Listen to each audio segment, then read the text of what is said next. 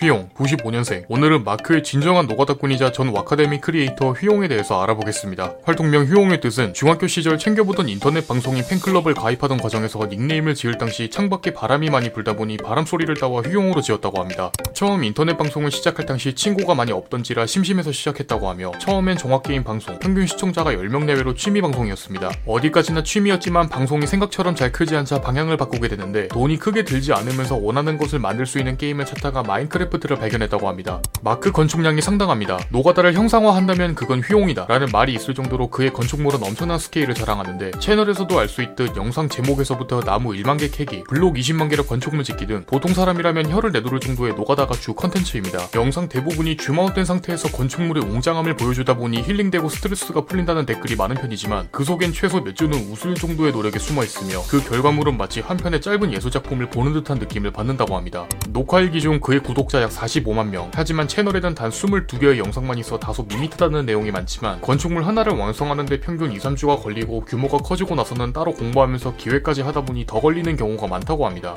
오와꽃의 신인 유튜버 발굴 프로젝트 왁카데미 소속으로 잠시나마 활동했으며 진지한 목소리에 그렇지 못한 드립의 상황극이 인기를 끌면서 팬치들에게 입소문을 사게 됩니다. 하지만 기존 named도 아니었고 당시 경쟁률이 수백 대 1이었던 점을 감안하면 그가 얼마나 많은 노력으로 성장했는지 알 수 있으며 당시 진행했던 허언마크가 건축이랑 전혀 상관없는 스토리텔링이다 보니 이때 팬치들은 킹받는 점이 한두 개가 아니었다고 합니다. 지금의 휘용을 있게 만들어준 영상으로 제작 behind는 휘용이 평소 완벽주의 기질이 있어 대충 만들었던 지옥문을 제대로 만들어보자는 취지에서 시작 총 20만 개의 블록으로 만들었다고 합니다. 땅 파는데 3일, 사용된 나무만 5만 개, 사실상 시야에 들어오는 모든 것들은 다 밀어버리고 만들었지만 결과적으로 본인 마음에 들지 않았다고 합니다. 하지만 퀄리티가 증명하듯 조회수 320만으로 거를 타선이 없음을 증명했고 당연하게도 시청자들은 그의 엄청난 노가다력에 여전히 감탄을 보내고 있습니다. 참고로 이렇게까지 했는데도 아직도 마크를 잘 모른다고 하는 게 킬포입니다. 반대로 만들면서 가장 힘들었던 건축물은 콜로세움이라고 하며 처음 기획 당시 1대1 사이즈로 만들면서 디자인을 구상했는데 건축하는 과정에서 몸에 무리가 갈 만큼 일정을 소화하다 보니 건강이 상당히 안 좋아졌다고 합니다. 때문에 계획했던 디자인보다 조금 줄여서 만들었다고 하는데 참고로 조금 줄였다고 하는 사이즈가 이 정도입니다. 마크인들 사이에서도 노가다 끝판왕, 근성왕, 마크 장인이라는 별명을 가지고 있지만 평소 활동적이지 않고 차분한 성격 덕분에 이런 노가다가 가능하다고 합니다. 또한 당장은 힘들어도 노력하면 언젠가 보상을 받는다는 믿음을 가지고 있어 나름 잘 참는 편이라고 하며 여기에 휘용의 MBTI가 ISFP, 이는 호기심 많은 예술가형으로 딱 휘용을 두고 하는 말인 것 같습니다.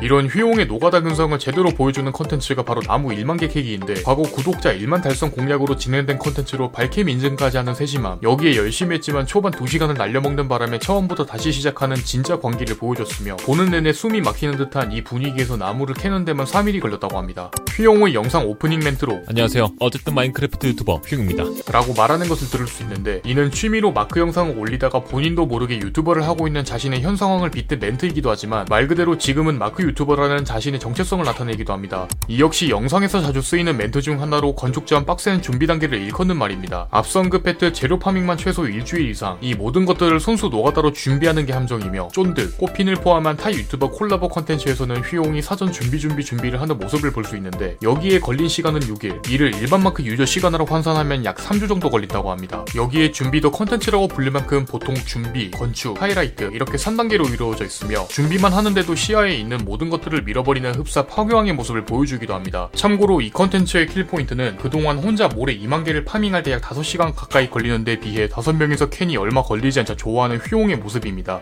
과거 공기업에서 계약직으로 잠시 일했습니다. 일 자체가 힘든 적은 없지만 당시 부서 특성상 반복적인 업무 때문에 시간 때우는 게 가장 힘들었다고 하며 사람들과 어울리진 않았지만 일로는 모두 인정받은 프로였다고 합니다. 목소리가 상당히 좋은 편입니다. 전형적인 중저음 보이스의 소유자로 흡사 우주하마, 해안, 수탉이 생각나는 목소리를 가지고 있으며 이런 목소리의 특징이라면 보통은 잘생겼을 것 같은 착각을 가지게 되는데 실제로 휘용은 이런 오해를 받는 경우가 많았다고 합니다. 키가 190cm로 상당히 큰 편으로 거의 네덜란드 코리안입니다. 사는데 딱히 지장은 없지만 가끔 엘리베이터를 기다릴 때 옆에 할머니가 계시면 80% 확률로 키를 물어보신다고 합니다. 상당한 집돌이입니다. 집 앞 편의점 제외, 집 밖을 나가는 횟수가 손으로 셀 수 있을 정도라고 하며 워낙 안 나가다 보니 코로나에 걸렸을 경우 지구 멸망 시나리오라고 표현하기도 합니다. 그의 SNS에서 발췌, 그의 인생 처음으로 꽃 선물을 냈으며 그 대상은 스트리머 원정상입니다. 둘의 영원한 사랑을 응원합니다. 그의 노력에 많은 감동을 받은 사람들은 가끔씩 휘용에게 힘을 얻어 무언가를 도전하기 시작한다는 메일을 보낸다고 하며 휘용 역시 이런 메일을 받을 때마다 큰 뿌듯함을 느낀다고 합니다. 휘용 피셜 어쩌다 보니 인생사 마크 유튜버가 되었지만 다른 영상을 통해서도 긍정적인 영향을 주는 사람이 되는 게 목표라고 합니다. 지금까지 마크판 현실 노가다꾼 노가다꾼 휘용에 대해서 알아보았습니다. 항상 여러분에게 여러 인물을 알려주는 유튜버 공시생 제이군이었습니다.